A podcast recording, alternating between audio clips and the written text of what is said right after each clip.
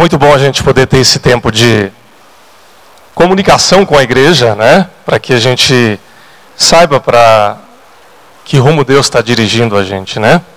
Para que Deus continue a direcionar as nossas vidas. Ainda há pouco tempo atrás, quando nós estávamos na, na aula da escola bíblica com a série sobre o Pai Nosso, o pastor Rafael estava nos trazendo sobre essa reflexão a ideia de que a nossa oração ela deve ser sempre condicionada pela vontade de Deus. Seja feita a tua vontade, assim na terra como nos céus. E o quanto é importante que a gente esteja alinhado com essa vontade de Deus, porque a nossa tendência é sempre de querer fazer aquilo que está no nosso coração, né? Então, eu estou só fazendo essa observação para lembrar que há todo um esforço realmente por parte do conselho, da liderança da igreja, para que a gente ouça a voz de Deus e para que seja feita a vontade dele na vida da igreja do Senhor. Então, é, continue orando por nós e pela tua igreja, pela nossa igreja, a respeito disso.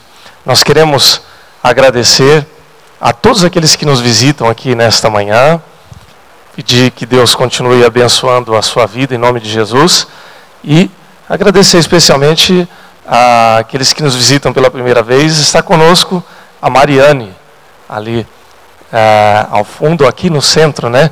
Deus abençoe a sua vida, Mariane. Muito obrigado pela sua visita. Receba um abraço dos nossos irmãos que estão aí conosco. Mariana é de Marília, né?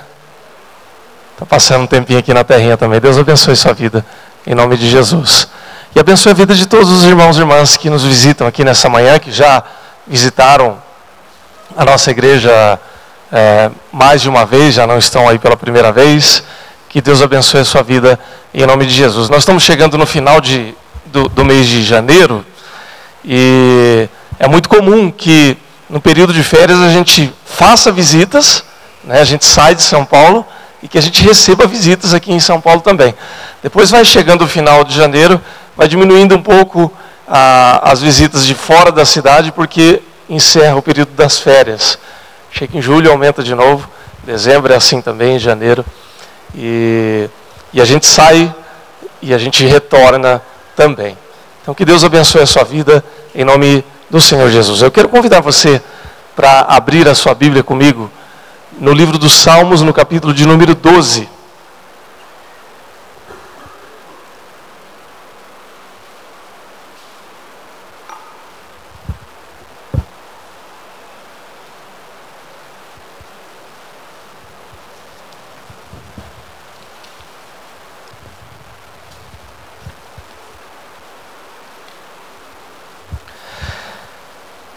Salmo de número 12.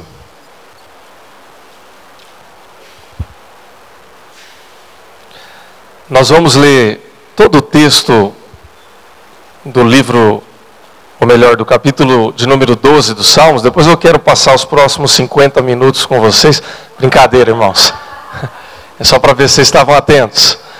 É, eu vou fazer a leitura do Salmo de número 12 e vou tentar ser breve nessa reflexão mas é, buscar o entendimento daquilo que Deus quer para a nossa vida na reflexão deste salmo nesta manhã. Salmo de número 12, a partir do versículo 1, a palavra de Deus diz assim: Salva-nos, Senhor, já não há quem seja fiel, já não há, ou melhor, já não se confia em ninguém entre os homens. Cada um mente ao seu próximo. Seus lábios bajuladores falam com segundas intenções. Que o Senhor corte todos os lábios bajuladores e toda a língua arrogante. Dos que dizem: Venceremos graças à nossa língua. Somos donos dos nossos lábios. Quem é o Senhor sobre nós? Por causa da opressão do necessitado e do gemido do pobre, agora me levantarei, diz o Senhor. Eu lhes darei a segurança que tanto anseiam. As palavras do Senhor são puras, são como prata purificada num forno sete vezes refinada. Senhor, tu nos guardarás seguros e dessa gente nos protegerás para sempre. Os ímpios andam ativos, ou melhor, altivos por toda parte. Quando a corrupção é exaltada, entre os homens. Vamos orar? Pai, nós queremos te dar graças pela tua palavra. Cremos, Senhor Deus, que ela é fiel, poderosa e verdadeira para falar aos nossos corações. E queremos pedir que o Senhor agora nos fale, conforme o teu querer, conforme a tua palavra. Em nome de Jesus. Amém. Esse texto da palavra de Deus que nós lemos e ouvimos, ele traz várias reflexões que a gente poderia aqui discorrer e conversar nesta manhã. Mas eu gostaria de trazer como um dos pontos centrais desse texto a busca para referenciais seguros para a nossa vida, para a nossa caminhada cristã, para a nossa caminhada como povo de Deus. Falando um pouquinho sobre referenciais, nós já até falamos um pouquinho a respeito disso no editorial do seu boletim.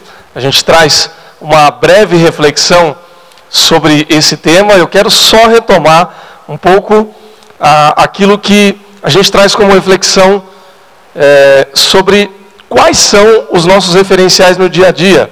Ou seja, eu não sei se você já parou para pensar, para observar, para fazer uma autorreflexão a respeito dos seus referenciais. Mas eu quero te lembrar e dizer que todos nós temos alguma referência, algum referencial, é, pelo qual a gente toma algumas decisões e pelos quais a gente é, norteia os, os comportamentos, as atitudes, a forma da gente pensar e a forma da gente encarar a vida. Todos nós temos, conscientemente ou não, os nossos referenciais. Ou se você quiser usar uma outra palavra, os nossos modelos de vida.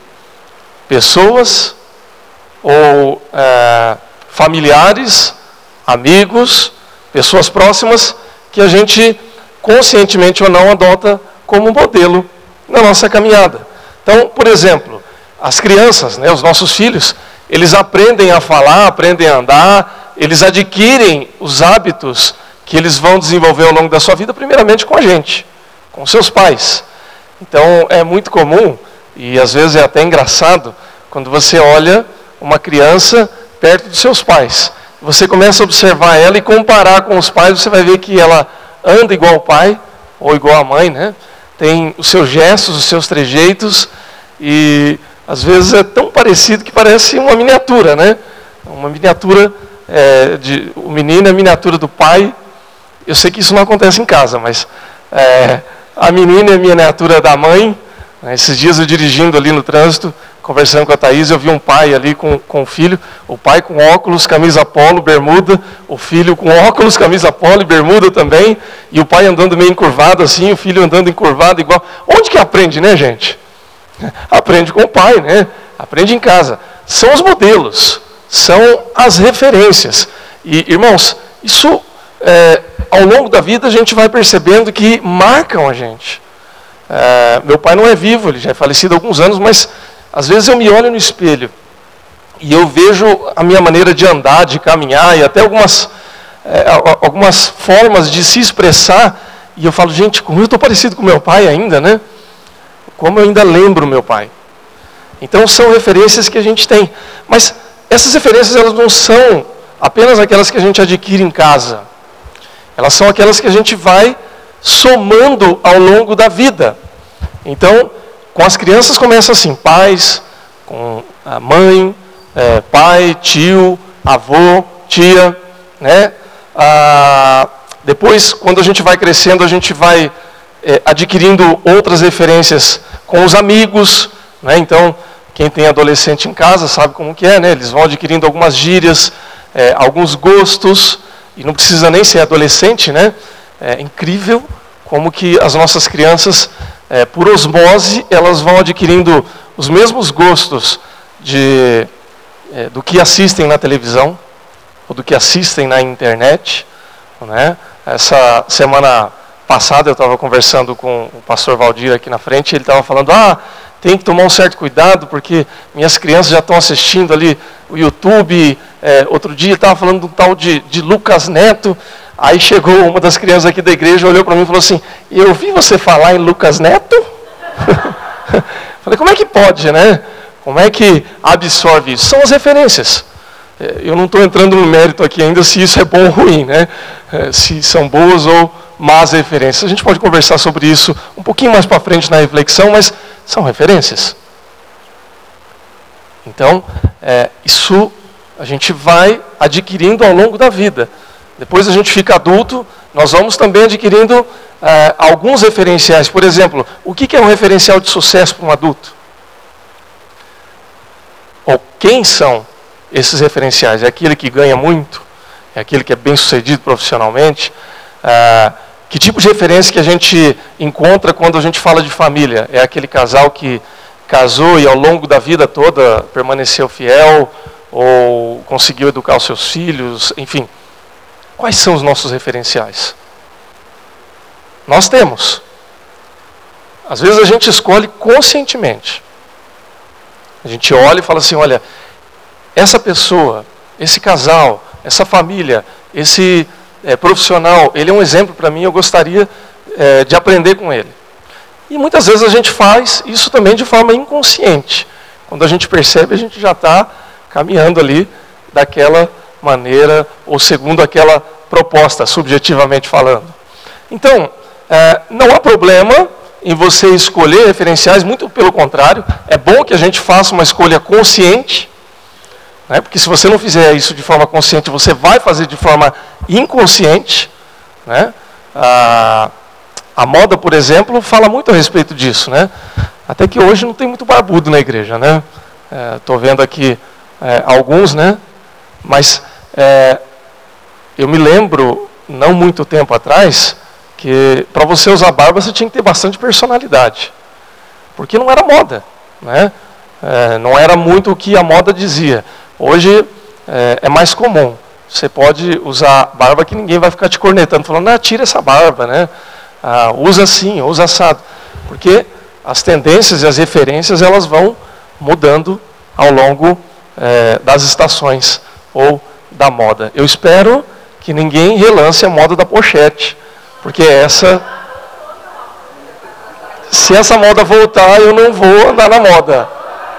Porque senão eu vou apanhar da minha esposa, ela não vai deixar eu usar. Né? Mas acreditem, já houve um tempo em que pochete foi moda, já foi referência. Né? Voltou? Pois é, irmãos, em casa não vai voltar, desculpa. Né? Tá, tudo tem limite até para uma boa referência, né? Irmãos, não há problema quanto às referências, você pode escolher a sua, né? A questão, irmãos, é que hoje em dia, se nós não tomarmos cuidado, nós vamos ter uma dificuldade muito grande de encontrar bons referenciais. Referenciais, modelos, né? Pessoas coisas e situações que possam agregar valor para a nossa vida, elas sempre vão estar por aí. Mas se nós não tomarmos cuidado, nós vamos ter dificuldade de encontrar bons referenciais em todas as áreas da nossa vida referencial para a família, referencial quanto ao nosso comportamento, referencial inclusive quanto à fé cristã. Um modelo seguro, uma referência segura de como proceder como filhos e filhas de Deus. Você pode até achar que eu estou exagerando, mas ah, muito a respeito do que nós estamos falando, dessa dificuldade, se dá por conta do momento que a gente está vivendo, que é a pós-modernidade. Né? Eu não quero entrar aqui é, nos pormenores da, da pós-modernidade, nós já falamos a respeito disso em outros momentos, mas eu quero apenas retomar um pouquinho das características desse período para entender por que, que os nossos referenciais eles estão se perdendo. Por exemplo, na pós-modernidade, há toda uma relativização dos valores que eram antes considerados como verdadeiros ou até absolutos. Por exemplo, é, família. O que, que era família antes da pós-modernidade? Pai, mãe, filhos, filhas, avô, avó. Você pode apresentar isso como um modelo de família hoje sem ser questionado? Eu acredito que não. É, não que eu não creia nesse modelo, mas Hoje esse modelo é relativizado. Você tem que estender um pouco mais, ela é um pouco mais é, é, espaçada, vamos dizer assim, do que apenas esse modelo tradicional. Ah, a questão da honestidade ou da verdade é um conceito absoluto hoje? Pela fé a gente crê que sim, não é? Mas socialmente falando, já ficou é, uma. A gente não pode mais chamar de uma linha de honestidade ou de verdade, mas talvez de uma faixa, porque ela é mais larga. É, ela não é preta nem branca, ela é meio cinzenta, né? É meio que misturada. Não segundo a palavra de Deus, tá, irmãos? Mas segundo a sociedade pós-moderna. Isso se dá por quê? Por um outro valor pós-moderno que é a hipervalorização do indivíduo. Como que funciona isso? Né? Não no sentido positivo, mas no sentido negativo das coisas. Ah, o que é que vale hoje? Se tudo é centrado no indivíduo, eu sou um indivíduo, o que vale é a minha verdade. O que vale é o meu conceito. O que vale é o que satisfaz a minha necessidade. Então aí eu posso relativizar a verdade, eu posso relativizar a honestidade. Por exemplo, é, hoje de manhã a gente estava assistindo um vídeo, logo pela manhã, é, de uma filósofa, não vou citar o nome aqui para não fazer, para não emplacar referência para vocês, né, mas ela dizia assim, olha, o que, que é o furto? O que, que é o roubo? O roubo, ele pode ser, por exemplo, um, um fator de justiça social. Aí eu falei, mas onde que ela quer chegar com isso, né? Ela falou, vamos inverter a lógica um pouquinho, vamos colocar-se no lugar do ladrão. Ele pode ser contaminado pelo capitalismo, e sendo contaminado pelo capitalismo, ele está buscando algo que ele deseja, porque o capital induz ele a isso. E aí, como ele tem esse desejo, ele vai subverter esse desejo, adquirindo aquilo que ele deseja e trazendo para si, e de uma certa maneira ele vai fazer uma justiça conforme o conceito daquilo que ele deseja. Isso é pós-modernidade, irmãos. É uma maneira de você justificar algo que até pouco tempo atrás era considerado errado. O que, que é errado? O roubo, o furto. Roubo é roubo, não é? É ou não é, irmãos? Pode dizer amém. Vocês estão muito pós-modernos. Nós estamos numa faixa aqui, né? Então, é essa a ideia. Se é individual, se é uma necessidade individual que justifique a minha angústia como indivíduo, então ela é válida. Essa é a ideia. Então, é, vale a minha verdade, vale a minha experiência. E por tal razão, é que muitas figuras que antigamente nós tínhamos como referenciais, como pessoas admiráveis, hoje elas já não se encontram dessa maneira. Então, é, quando você olha para a sociedade hoje, e você, por exemplo, enxerga um político, um artista, é, uma figura pública, um esportista que antes a gente enxergava como modelo, falava, nossa, esse é um vencedor, essa é uma pessoa que realmente era admirável. E quando você começa a desfiar um pouquinho mais ali as características que elevaram essa pessoa a essa condição, a gente começa a se desencantar um pouco. Ou a se decepcionar um pouco. Perde-se o referencial. Porque é, isso anda dentro dos valores da sociedade que a gente vive hoje. E, pasmem, há muitos líderes cristãos que antes a gente olhava e falava, puxa, esse é um referencial seguro. E hoje a gente olha e fala assim, puxa, será mesmo? Se a gente, por exemplo, não me respondam, por favor, tá? Mas pense aí com você. Se a gente pensar hoje numa grande figura pública cristã na atualidade, ou em algumas figuras, você consegue enumerar pelo menos cinco que você possa dizer assim: olha, esse aqui, por exemplo, pode falar em nome dos evangélicos. Essas pessoas aqui, a gente pode é, dizer assim: olha, ele escreveu um artigo para o jornal, ele fez um vídeo aí, se pronunciou na TV, e o que ele está falando representa o que os evangélicos pensam. Seria bom, né? Se a gente tivesse aí um conjunto de homens de Deus aí que se manifestaram. Eu não estou dizendo que não exista, viu, irmãos? estou dizendo que possivelmente aqueles que alcançam um pouco mais de proeminência, que estão com um pouco mais de evidência na sociedade, talvez não nos representem, conforme aquilo que a palavra de Deus nos ensina e que a gente tem pregado e ensinado todos os dias. Então, há uma crise de referenciais nos dias de hoje. Ah, em parte, irmãos, essa era a angústia do salmista. Quando nós vemos o salmista, lá no Salmo 12, dizendo assim: Olha, é, já não há homens piedosos, desapareceram os fiéis entre os filhos dos homens, falam com falsidade uns com os outros, falam com lábios bajuladores e coração fingido.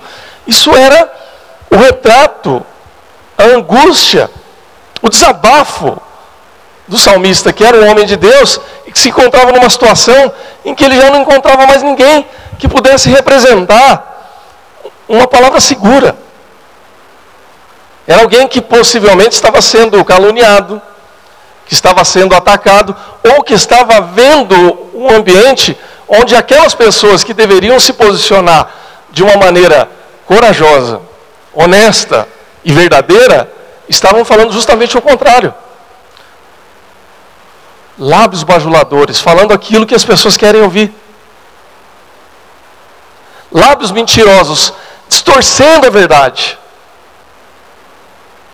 Quebrando aquilo que era a palavra de segurança e dissecando com várias pequenas mentiras. Que somando mentira atrás de mentira acabando, acaba se tornando uma verdade, entre aspas. Uma verdade mentirosa. E o salmista não estava vivendo na pós-modernidade, irmãos. Nós estamos falando aqui de pelo menos 2.500 anos, ou melhor, 3.500 anos aqui se minhas contas não estão erradas. Que isso é um problema do coração humano, do pecado. Né? Desde sempre o ser humano é pecador, desde sempre o ser humano ele tem que se policiar para não ser mentiroso, para não ser bajulador, para não praticar o mal. E é a presença de Jesus Cristo na nossa vida que nos livra disso. Sem Cristo, eu sou um grande bajulador. Sem Cristo, eu sou um grande mentiroso. E é só com a presença de Jesus na nossa vida que a gente consegue evitar todas estas coisas. Mas um fato é que nos dias de hoje, essas características, como lábios bajuladores, como a distorção da verdade e a valorização da mentira, essas características elas estão sendo exaltadas, estão sendo valorizadas. E se nós buscarmos isso como referência da nossa vida, como referência da nossa caminhada, nós vamos ter problemas. Então, Quais são os nossos referenciais? Como é que a gente busca uma solução para todas essas inquietações, para todos esses problemas? O salmista, ele traz a solução para essas coisas no decorrer da sua oração a Deus, e é, é por meio dessa oração do salmista que eu quero trazer rapidamente alguns conselhos da palavra de Deus, para que a gente possa é, buscar também os nossos referenciais. O primeiro é que nós busquemos em Deus a verdade para os dias de hoje. Irmãos, os dias de hoje podem ter mudado uma série de características para a nossa realidade. A pós-modernidade ela pode ter distorcido uma série de características, mas a verdade de Deus não muda. O nosso Deus é o mesmo ontem, hoje e eternamente. Deus é imutável e a sua verdade também é imutável. Um dos problemas da pós-modernidade é a relativização da verdade. Por exemplo, se você perguntar o que é verdade nos dias de hoje, você vai ter um monte de respostas. É o que é a verdade, afinal de contas? Por exemplo, o que, que um sujeito pós-moderno vai dizer quando você pergunta para ele o que, que é a verdade? Ele vai dizer, por exemplo, depende de quem conta. Depende de quem afirma. Se for alguém que eu gosto, que eu tenho estima, se for alguém da minha turma, é, do meu partido político, do meu time de futebol, então ele fala a verdade. Se for alguém que eu não gosto, que eu não gosto de ouvir, ou, que eu, ou quem eu não concordo, então ele não tem a verdade. Ele não tem provas, não é? Ou ele tem provas. É assim que funciona. Ou então, uma segunda maneira de enxergar, enxergar essa verdade nos dias de hoje depende do quanto ela é repetida. Vocês já ouviram aquela máxima que uma mentira contada muitas vezes acaba se tornando verdade? Você duvida disso? Mais de 6 milhões de judeus foram mortos com essa estratégia. O líder da propaganda do partido nazista foi quem criou essa máxima. Ou se não foi ele quem criou, ele levou até a quinta potência. Ele dizia assim: repita uma mentira muitas vezes e ela se torna verdade. Judeu é ladrão. Judeu é o problema da Alemanha. De tanto se tornar uma mentira como essa sendo repetida, ela se torna verdade. Verdade entre aspas. Então, se você repetir muitas vezes uma mentira, ela acaba sendo aceita socialmente. Ela acaba grudando na mente das pessoas. E ela acaba se tornando uma verdade. Eu não vou aqui repetir nenhuma mentira que tem sido batida na nossa sociedade, mas você é inteligente. Ouça o que a mídia diz. Ouça o que as pessoas estão dizendo. A respeito, por exemplo, do momento político que a gente vive. A respeito do momento espiritual que a nossa nação vive.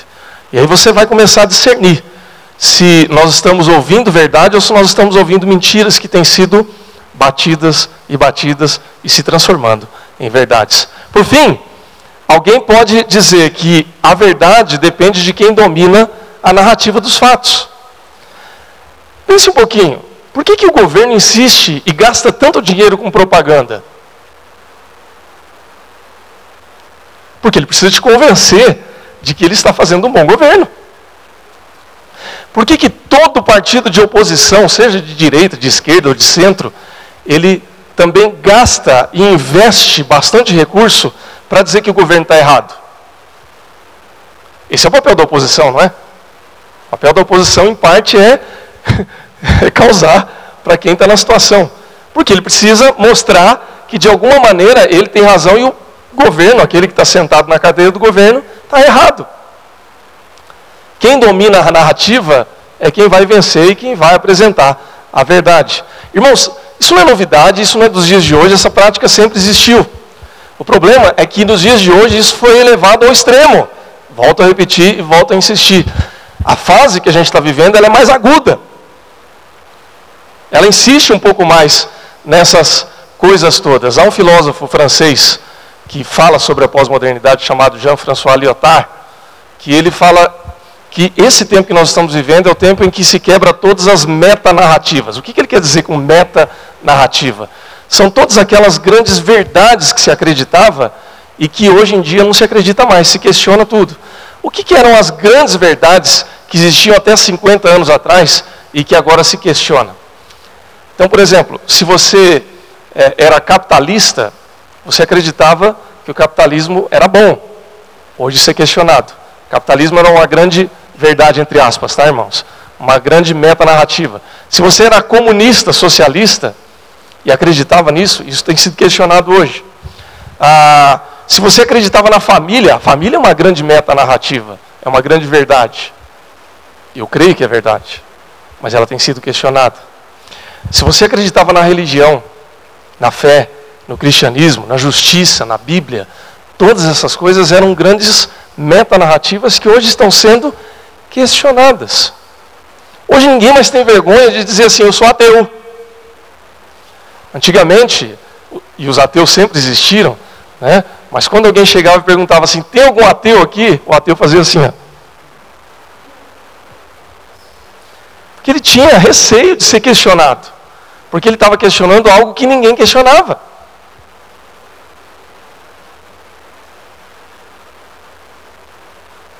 Quando alguém perguntava o que é família?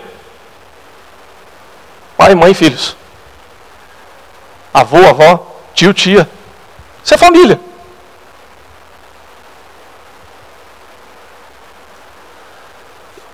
Todas essas grandes narrativas, essas metanarrativas, essas grandes verdades, têm sido questionadas nos dias de hoje. Então, se você questiona as narrativas, você questiona quem dirige essas narrativas. Desculpa se eu estou sendo muito específico, irmãos, mas acho que é importante para a nossa reflexão e a gente já caminha e já encerra é, essa parte. Quando você fala, por exemplo, que uma narrativa como a fé cristã, como a religião, como a Bíblia não serve, você está questionando também todo sacerdote. Um padre já não serve mais, um pastor já não serve mais. Quando você questiona, por exemplo, uma meta narrativa como a justiça, você começa a questionar o juiz, o promotor, o advogado.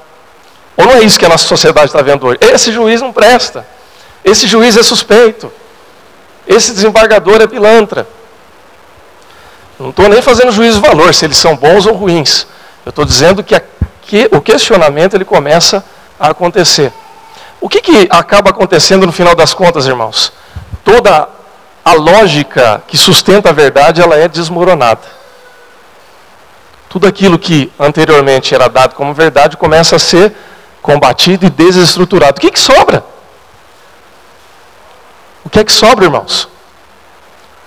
Quando a gente fala de moral, quando a gente fala de ética, quando a gente fala de valores, o que é que vai sobrar? Se tudo aquilo que sustenta a moral, a ética e os valores estão sendo aos poucos desestruturados e desconstruídos.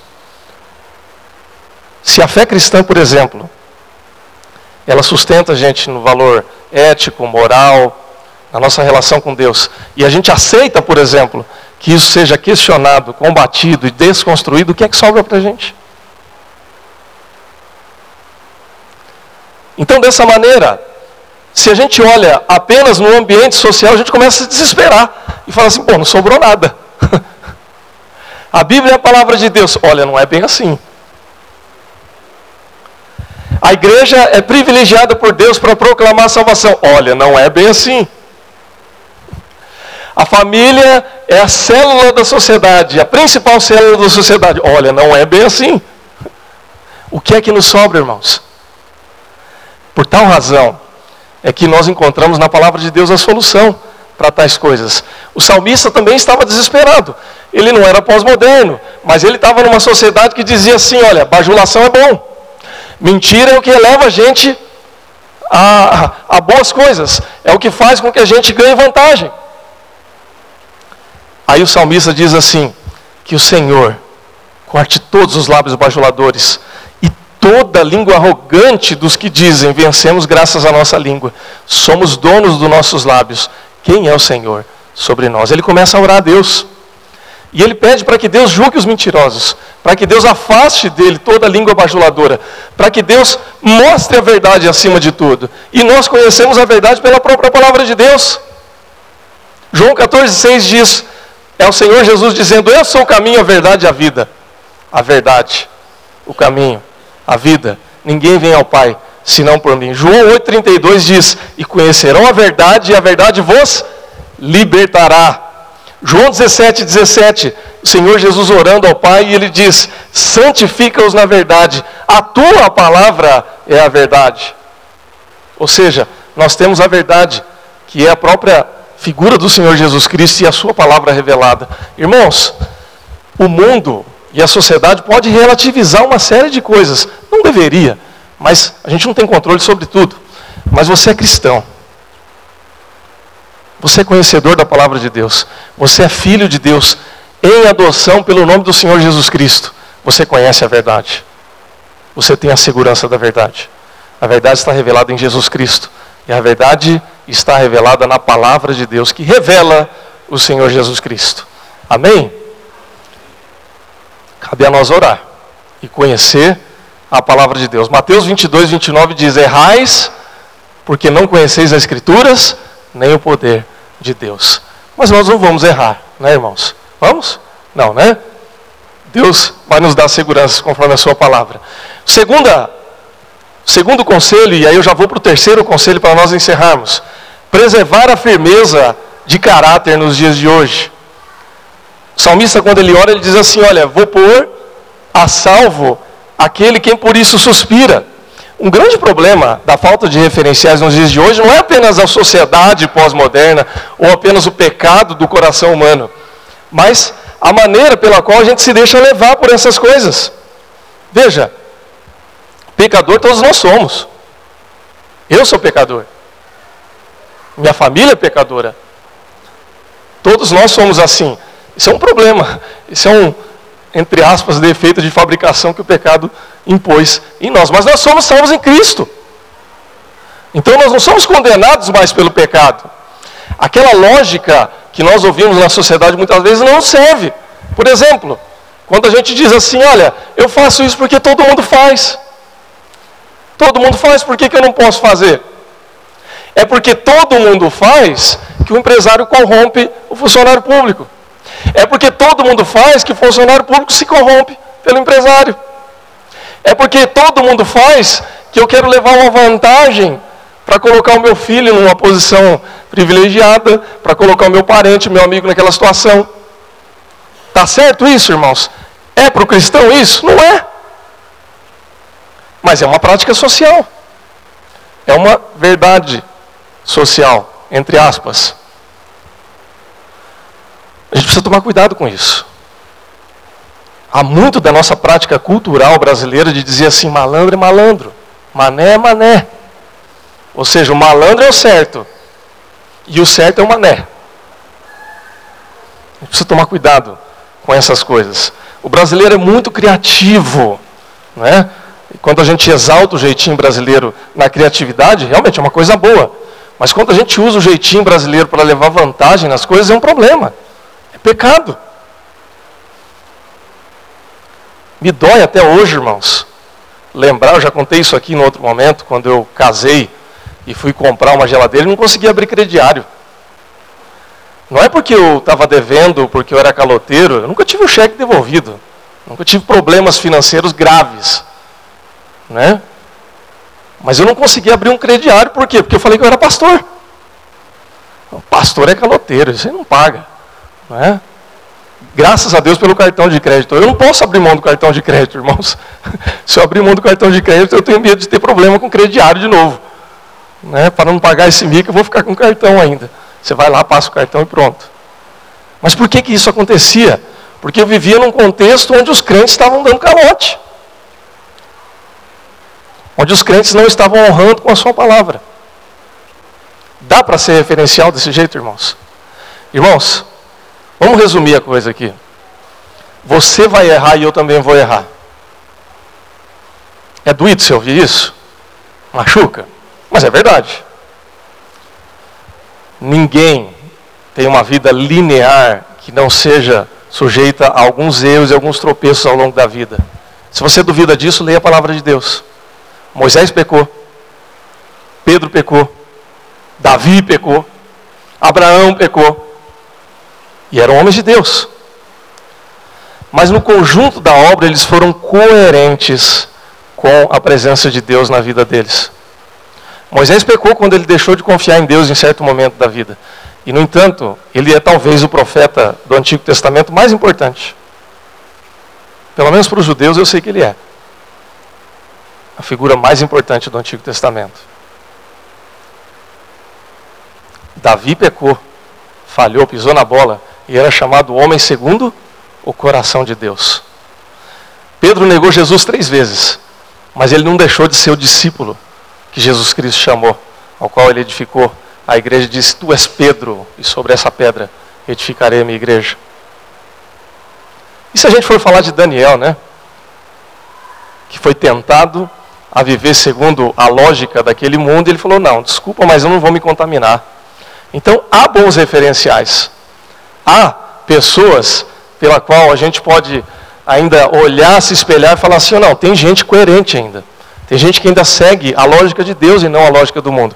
E aí nós vamos para o encerramento dessa reflexão. Confie no cuidado de Deus nos dias de hoje. Seja uma boa referência. E procure bons referenciais. Há gente boa. Há gente que ainda não se dobrou. Há gente que ainda não não se subverteu a lógica dos dias de hoje. O salmista diz assim: Olha, dessa geração, Deus nos livrará, hoje e para todo sempre. Quem segue a Cristo tem um referencial seguro. O primeiro maior referencial é o próprio Senhor Jesus Cristo. Eu me lembro na minha adolescência, quando a gente falava muito sobre aquela, aquele questionamento que a gente usava até pulseirinha, né? No seu lugar, o que Jesus faria? Caiu de moda, irmãos? Talvez a pulseirinha tenha caído de moda, né? Mas eu acho que a lógica ainda serve para nós hoje. O que é que Jesus faria? Qual é a lógica de Jesus? Qual é a verdade de Jesus? Qual é a verdade que o meu referencial me traz? Qual a referência da sua família, meu irmão? Quando você pensa na sua família, quem que é o porto seguro da sua família? Talvez já nem esteja mais vivo, mas a memória dessa pessoa se faz presente na sua casa ainda. Pode ser um pai, uma mãe, um avô, uma avó. Pode ser alguém que esteja na sua casa hoje. Qual é o referencial? Quando a gente pensa nessa igreja aqui, qual é o referencial? Né? Há pastores que passaram aqui que a gente lembra ainda hoje. Quando a gente vai conversar, falar, ah, o pastor fulano, né, era muito legal no tempo dele. Né, e eu prefiro que seja assim. Né, a gente consegue enxergar mais quando a gente se afasta um pouquinho e vê a coisa depois que a história passou um pouquinho mais. Há bons referenciais. Meu irmão, minha irmã, a palavra de Deus te convida para que você procure referenciais seguros. E ainda mais, a palavra de Deus te convida para que você e eu sejamos bons referenciais. Porque é disso que a nossa sociedade está precisando hoje. É disso que a nossa igreja está precisando isso. Está é, tá precisando nos dias de hoje. É disso que a fé cristã precisa. De bons referenciais. Que nós sejamos assim e que nós busquemos a cada um deles. Que Deus te abençoe em nome de Jesus. Feche seus olhos e vamos orar.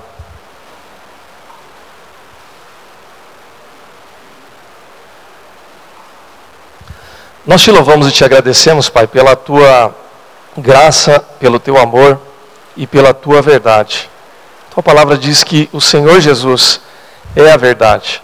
Pai, que a presença do Senhor Jesus em nossas vidas possa realmente ser a revelação da tua verdade, da tua vontade para cada um de nós. E que nós nos espelhemos na tua palavra, que também é verdade, e porto seguro para as nossas vidas. Nos abençoa, nos dirige, em nome de do Senhor Jesus. Amém.